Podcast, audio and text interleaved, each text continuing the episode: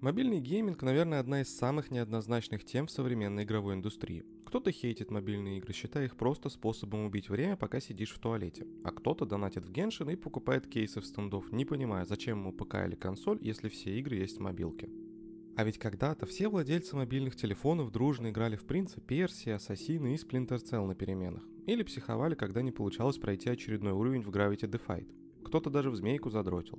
Тогда мобильный гейминг казался крутым абсолютно всем, а найдя новую игру, ты обязательно скидывал ее друзьям по ИК-порту или Bluetooth. Да, интересные были времена. Очевидно, мобильные игры появились очень давно. Мобильному геймингу уже больше 20 лет, и за эти годы он прошел путь от черно-белых простейших игр на первых мобильниках-кирпичах до AAA проектов с современной графикой, физикой и механиками. В истории мобильных игр был очень важный момент, который буквально переродил всю индустрию и запустил новый виток развития. Этим моментом стало появление смартфонов. Это я к тому, что историю мобильного гейминга и всей индустрии мы разделили на две части, потому что в один выпуск все не уместится. В этом выпуске мы расскажем, когда и как появились мобильные игры, какой была эпоха Java игр, во что можно было поиграть на мобилке в те времена и почему до смартфонную эпоху можно считать золотым веком мобильного гейминга. Ну а уже в следующем выпуске будем вспоминать, как менялся мобильный гейминг с появлением смартфонов и как пришел к тому, что мы имеем сейчас. Но это будет потом. А пока что подписывайтесь, чтобы не пропустить вторую часть и погнали вспоминать игры нашего детства. В 21 веке увлечение видеоиграми шагнуло далеко вперед в своем развитии. Теперь это уже не просто Тетрис или игра в змейку на мобильнике, а целая индустрия гейминга со своими киберспортивными турнирами, как локальными, так и международными, фан-клубами и увлекательными мероприятиями. Выход каждого нового обновления в любимой игре – это целое событие для игрока. На разработку популярной, увлекательной и качественной игры требуется время и большие вложения. Сегодня такой тип игр, называемый еще AAA игры, набирает новую популярность среди молодежи. Тратя на игру много сил, времени и эмоций, игроки раз за разом оттачивают свои навыки и доводят их до ультравысоких показателей в рейтинге. Но отдаваясь игре, важно не забывать и о реальной жизни. Следить за собой во время напряженной игры и в обычное время поможет линейка Nivea Men Ultra, ведь в ней есть то, что нужно для ухода за собой. Продукты для бритья и после бритья, гель для душа, а также антиперспиранты. И все это еще и с приятным мужским ароматом. Заказать средства для ухода за собой из линейки Nivea Men Ultra можно по ссылке в описании. А еще там есть два промокода на скидку. Советую поторопиться. Эпизод вышел при поддержке ООО Байерсдорф. Реклама ООО Байерсдорф. В свое время мобильный гейминг был чем-то типа фантазии о светлом будущем, в котором каждый сможет в любой момент поиграть в любимые игры. Тогда, в 80-х, поиграть можно было либо в зале аркадных автоматов, либо дома, если родители раскошелились и подарили тебе приставку. Но запрос на портативность был, так что производители приставок очень старались уместить игровую платформу в карман. В 1989 году Nintendo совершила прорыв и выпустила легендарную Game Boy. Это была первая успешная портативная консоль. Успех Game Boy показал, что портативный гейминг вполне возможен и есть смысл двигаться в этом направлении. Оказалось, что людям хватает маленького экрана и более скромных возможностей, чем у полноценных приставок, для того, чтобы играть и наслаждаться играми. На тот момент мобильные телефоны уже существовали, но были огромными кирпичами и стоили очень дорого. Например, первый мобильник, выпущенный для продажи всем желающим, Motorola Dynatec 8000X, был похож на трубку от обычного беспроводного городского телефона. На этой Motorola даже дисплея не было. И все-таки появление возможности играть на портативных устройствах сразу поставило перед всеми вопрос. А можно ли поиграть во что-нибудь на мобильнике? Ответ на этот вопрос дал телефон Hagenuk MT2000, вышедший в 1994 году. Это был первый в мире мобильный телефон с предустановленной игрой. На этом черном кирпиче можно было поиграть в классический Тетрис. Сейчас ходят слухи, что до Hagenuk MT2000 возможность поиграть была у телефона Siemens S1. Вроде как была секретная комбинация, набрав которую на клавиатуре можно было запустить все тот же Тетрис. Подтвердить или опровергнуть это сейчас уже тяжело. Да и в любом случае, в Хагенук игра была открыта и доступна всем желающим без всяких секретных комбинаций, так что его и будем считать первым мобильным телефоном с играми. В те времена все игры, которые были на телефонах, предустанавливались разработчиками на заводах вместе с прошивкой. Иных вариантов попадания игр в телефон просто не было. Ну а так как игры стали одним из крутых конкурентных преимуществ, началась борьба производителей на геймерском фронте. В 1997 году вышел телефон Nokia 6110, в котором впервые появилась змейка. Та самая легендарная игра, в которой нужно управлять змеей и кушать пиксели, добавляющие длины самой змее. Игра отлично вписывалась в реалии мобильников той эпохи. Цвета не нужны, управление всего из четырех кнопок, требования к железу минимальные, а геймплей затягивает. С тех пор змейка была на всех телефонах Nokia, а потом и на устройствах от других производителей. Вообще, в те времена Nokia была лидером мобильной игровой индустрии. В принципе, это было несложно. Достаточно было выпустить в 1999 году легендарную Nokia 3310, на которой было целых 4 предустановленных игры, одна из которых продолжение легендарной змейки. А в 2001 году Siemens выкупает прикол мобильных игр и выпускает свою 45-ю серию сотовых телефонов с совершенно новыми играми, среди которых были Balloon Shooter, Fighting Battle Mail, головоломка Super Mind, Move the Box, Race Ace, а также одна из самых любимых игр пользователей Siemens Stack Attack, геймплей которой чем-то напоминает Tetris. Помню, в 2003 году у моей мамы как раз появился Siemens C45, и я постоянно выпрашивал у нее телефон, чтобы поиграть. Особенно нравилось залипать в Balloon Shooter и Stack Attack. Первый геймплей был максимально простой. Двигай прицел по экрану и стреляй по взлетающим воздушным шарикам. А вот в стек атак я дико тупил, так как не до конца понимал, что и как тут нужно делать. Так что просто наслаждался возможностью двигать ящики. Да, тогда мне хватало и этого, чтобы получить удовольствие от игры. Ладно, чуток увлекся воспоминаниями, минутка внезапной ностальгии закончена, двигаемся дальше. После того, как предустановленные игры стали нормой и все пользователи мобилок рассчитывали, что с завода им завезут во что поиграть, возникло желание расширить ассортимент. Вот бы можно было загружать на телефон новые игры. Ericsson, Nokia и Motorola объединили усилия и создали WAP – Wireless Application Protocol, если полностью. По сути, это был такой типа интернет для загрузки игр и других приложений. Один из первых телефонов, поддерживающих WAP, Nokia 7110S, вышел в 1999 году. В телефонах Swap был специальный браузер, который позволял скачать и установить себе на телефон что-нибудь свежее. При этом скачивать можно было разработки не только производителей телефонов, но и сторонних студий. Звучит как описание далекого предка современных маркетов, типа Google Play и App Store. Такая крутая технология позволила даже замахнуться на онлайн в мобильных играх. Одна из первых и самых известных попыток сделать игру по сети на мобилках – это Alien Fish Exchange от Endgame. Игра в стиле Тамагочи предлагала игроку выращивать и скрещивать рыб для выведения новых экзотических видов. А подключившись к сети через WAP, можно было обмениваться питомцами с другими игроками и сравнивать свои успехи с мировым лидербордом. Конечно, WAP не был полноценным интернетом, да и в конце 90-х говорить о стабильном и быстром подключении тоже не приходилось, так что какого-то серьезного развития это все не получило. Качать игры через WAP было довольно дорого, а мультиплеер в них хоть и радовал, но все же был очень ограниченным. В самом начале своего существования мобильные игры стали отдельным миром, который интересовал все больше и больше людей. Во-первых, возможность играть на устройстве, которое всегда носишь с собой, уже была очень крутой экзотикой. А во-вторых, было какой-то соревновательный элемент и что-то вроде азарта первооткрывателя. Ну, типа, ты покупаешь свою первую в жизни Nokia и начинаешь играть в змейку. А потом встречаешься с другом, у которого свежий Siemens, и такой «Ого, у него целых четыре разных игры в телефоне!» Но, несмотря на всю эту инновационность, мобильные игры быстро уперлись в потолок.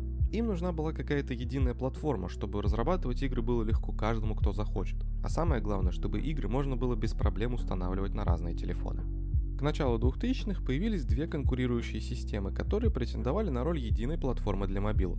Это были Brew, сокращение от Binary Runtime Environment for Wireless, и Java 2 Micro Edition.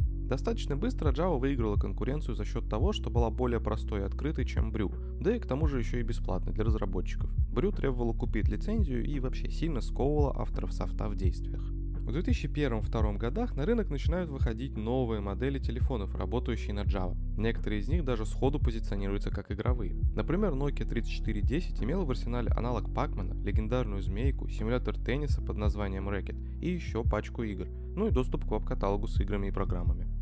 Дальше за несколько лет мобильные телефоны выходят на новый уровень. Железо становится лучше, памяти больше, дисплеи делают уже цветными, а Java позволяет создавать куда более сложные технологичные игры, чем раньше. Самое главное, появляется возможность быстро двигать спрайты по экрану, то есть игры перестают быть совсем пошаговыми и становятся динамичнее.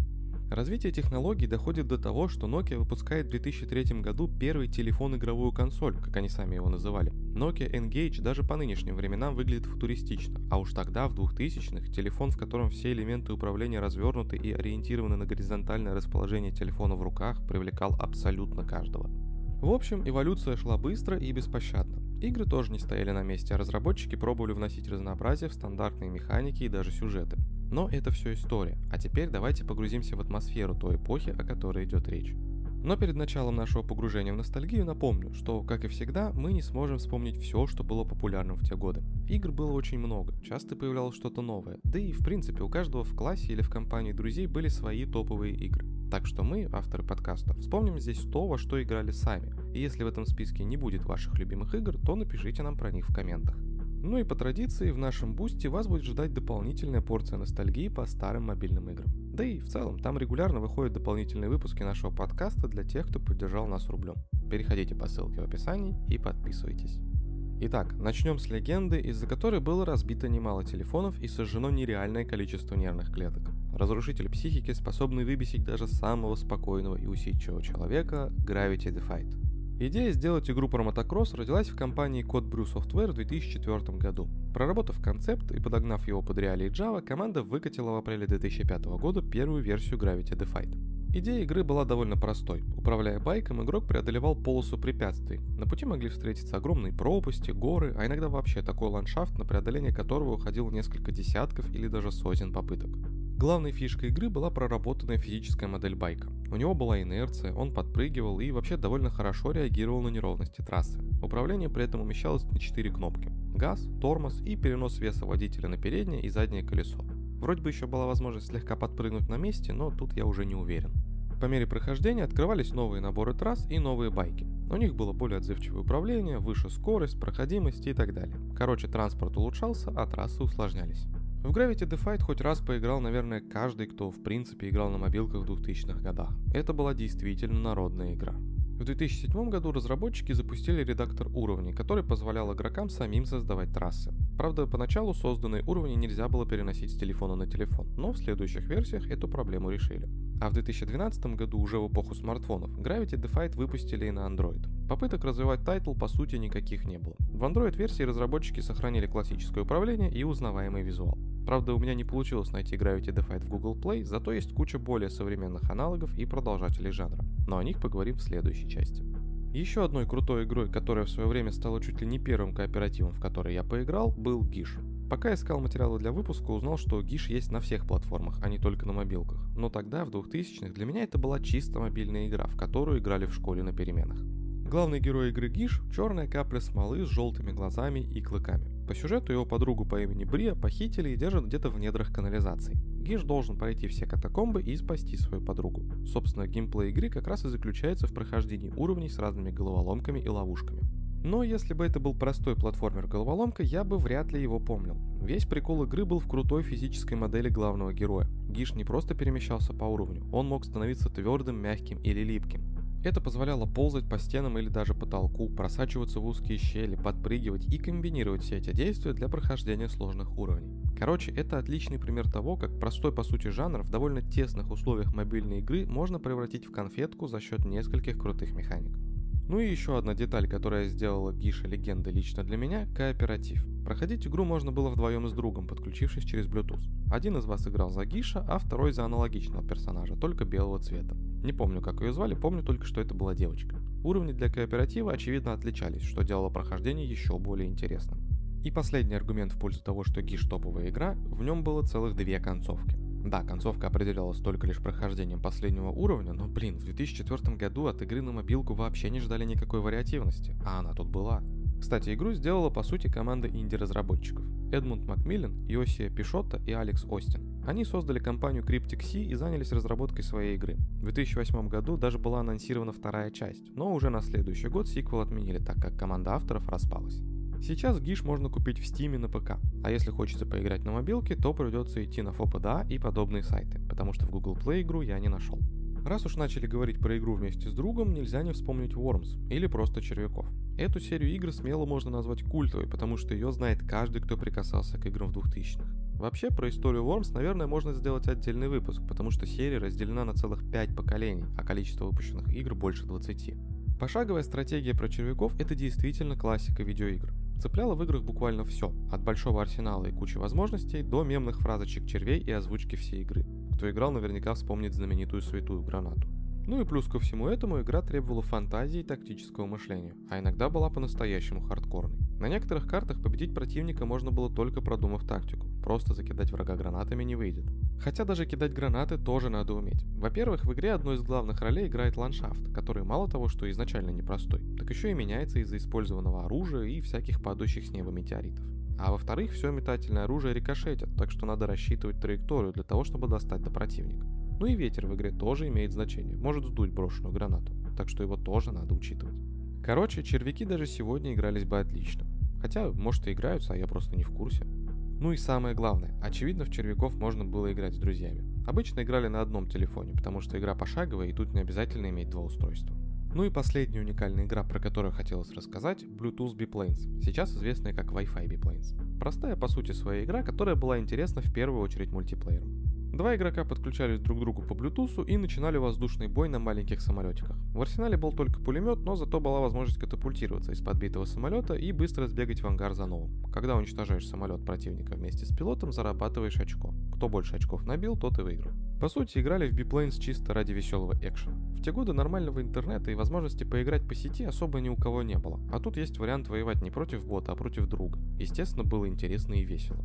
Правда, Bluetooth подразумевает, что вы сидите недалеко друг от друга, так что, когда кто-то начинал сильно проигрывать, бои переходили из виртуального мира в реальный. Найти неповторимый оригинал этой игры у меня получилось только на FOPDA, но в Google Маркете есть куча клонов, которые предлагают примерно такой же геймплей, но с более современной графикой, разными улучшениями и прочими приколюхами. Ну а теперь давайте вкратце вспомним те мобильные игры, которые хоть и были у всех на слуху, но в целом менее оригинальны, чем прошлые четыре. Я бы разделил их на две категории. Платформеры в разных вариациях и гонки. Начнем с платформеров. Некоторые считают 2000 золотым веком игровой индустрии. Тогда выходило много крутых проектов, многие из которых запустили франшизы живые по сей день. Assassin's Creed, Prince Persia, Splinter Cell и другие игры были очень популярны. Настолько популярны, что уже тогда студии хотели выжать максимум из тайтла, поэтому заходили на рынок мобильных игр. За большинством игр по известным франшизам стоит компания Gameloft. Это такой гигант рынка мобильных игр 2000-х годов. Компания начала работу в 1999 году, хотя Википедия говорит, что свою первую игру студия выпустила еще в 1971. В любом случае, прославился Gameloft именно после того, как начал выпускать на мобилке серии игр Assassin's Creed, Prince Persia, Splinter Cell, Gangster, а также Asphalt. Конечно, поиграть в Ассасин или Принца Персии на телефоне после того, как прошел эту же игру на ПК, было очень приятно. Все эти серии тогда были на слуху. Их любили, перепроходили, обсуждали. Ну как тут не скачать любимую игру на мобилку? Правда, вспоминая эти игры сейчас, понимаешь, что на самом деле, кроме известного названия, в них особо ничего и не было. Нет, я не хочу сказать, что игры были плохие. Они были классными. Проходить их было увлекательно, и свою функцию они выполняли. Мы получали удовольствие, играя в них. Но они были такими однообразными. По сути, GameLoft запустила конвейер мобильных игр еще до того, как это стало мейнстримом. Конечно, от игры к игре в каждой серии появлялись улучшения и в графике, и в механиках, но все равно каждая игра была простым платформером. Натяни какие надо спрайты, поставь правильный задник и получишь хоть принца Персии, рубящего противника мечами, хоть Сэма Фишера, устраняющего противника с помощью пистолета. Но если не душнить, то игры были классными. При всех их недостатках они соответствовали духу времени и увлекали нас. А что еще нужно от игры? Помимо мобильных адаптаций известных франшиз, было и много просто платформеров, работавших по тем же принципам, но не имевших громкого имени в названии. Все вот эти штирлицы, ликвидаторы и другие подобные им игры представляли из себя более дешевые и простые, но все еще интересные поделки. Обычно их разрабатывали небольшие и не особо известные студии. Естественно, позволить себе дорогую и передовую разработку они не могли, поэтому просто придумывали название, сеттинг и дизайн, а дальше выпускали очередной платформер-бродилку. И в целом хорошо, что такие ребята были на рынке и выпускали свои игры. Хоть они и отличались лишь дизайном, все равно смена принца Персии на Штирлица добавляла свежести в мобильный гейминг. И тебе уже вроде как не совсем надоели эти игры, вроде бы и снова прикольно проходить уровни. Ладно, у нас еще гонки остались. Что могла предложить индустрия мобильных игр образца 2000-х годов любителям тачек, гонок и всего такого? Им она в первую очередь предлагала две конкурирующие серии – Need for Speed и Asphalt. Need for Speed стала выходить на телефонах после 2004 года, а если быть точным, то после релиза Underground 2. С того момента на телефонах можно было поиграть в Most Wanted, Carbon, Pro Street, Undercover, Shift, Hot Pursuit, The Run и новый Most Wanted 2012 года. Список внушительный, игры выходили почти каждый год одновременно с частями для основных платформ. В целом, серия NFS на телефонах была довольно качественной и интересной. Все игры вроде и были очень похожи друг на друга, но так или иначе, чем дальше, тем больше мелких, но приятных фишек добавляли разработчики. Постепенно в играх появилась возможность дрифтить и набирать нитро, со временем появилась 3D-графика, новые режимы и так далее. Короче, серию развивали, и она справедливо была одной из самых популярных гонок на мобилках. Но Need for Speed был не единственным и неповторимым. 15 ноября 2004 года вышла Asphalt Urban GT, положившая начало новой серии гоночных игр. Асфальт сразу взял курс на новый контент. Уже во второй части добавили простенький тюнинг машин. Потом в играх стали появляться новые трассы и режимы, полиция, которая ловит гонщиков, возможность таранить и переворачивать соперников и много чего еще. В общем, Асфальт был достойным конкурентом для самой известной гоночной франшизы. На самом деле можно сказать, что Асфальт даже выиграл конкуренцию, потому что игры этой серии до сих пор выходят на мобилки и пользуются большой популярностью. Фух, пока рассказывал, еще раз вспомнил сотни часов, проведенные со своим Sony Ericsson в руках. Играл везде и во все подряд. Было не так важно, что за игра. Все они удивляли, радовали и вызывали желание поиграть еще хоть чуть-чуть. Да и в целом, для своего времени мобильные игры на Java были просто отличным развлечением. Имея очень скромные возможности, разработчики придумывали и крутые механики, и интересные концепции, и даже делали красивую графику. Сейчас, конечно, графоном той эпохи не насладишься, но тогда он был хорош. В общем, мобилки в 2000-х были чем-то большим, чем в наши дни. Даже несмотря на то, что сейчас и киберспорт по мобильным играм есть, и студии гораздо больше ресурсов имеют. Вообще, объяснить, чем цепляли мобильные игры в 2000-х одновременно и легко, и сложно. Сложно, потому что во многом вся любовь к тем играм это ностальгия. Вспоминая какой-нибудь Gravity Defy, ты вспоминаешь в первую очередь не игру, а себя в те годы, когда активно играл в нее. А легко, потому что прикол мобильного гейминга 20-летней давности можно объяснить тем, какие были времена. Одна из причин взлета мобилок это новизна и при этом отсутствие альтернативы. Каждый, кто любил играть в видеоигры, хотел бы играть не только сидя за компьютером или приставкой, но единственной возможностью сделать гейминг портативным были как раз мобильные телефоны. Всякие геймбои у нас как-то не были распространены, так что мобилки оставались единственным выходом. Да и ты в любом случае всегда носил телефон с собой.